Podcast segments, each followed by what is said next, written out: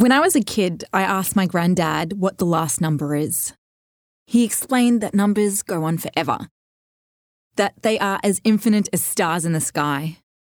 From that point onwards, I realised that possibilities are endless.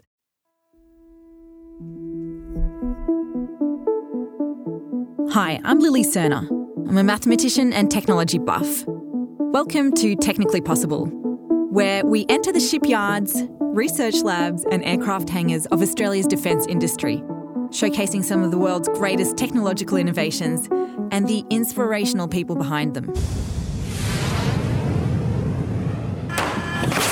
You, you, you hear the siren, you hear a bang, and then you hear a whoosh.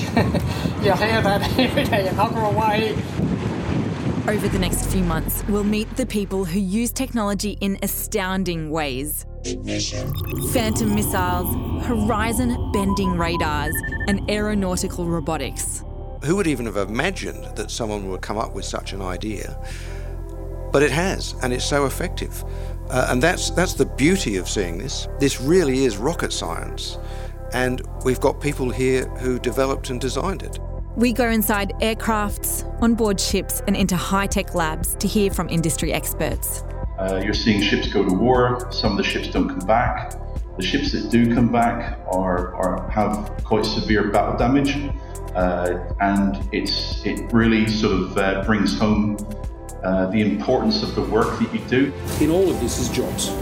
I just see so many jobs. We haven't seen this in this, this country at this scale for a very, very long time. And we introduce you to the next generation, taking advantage of the industry's growth.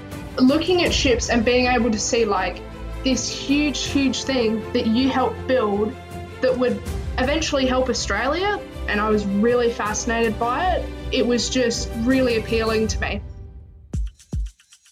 Come join me for Technically Possible, a 2021 podcast series presented by BAE Systems Australia. Subscribe and listen via your favourite podcast player.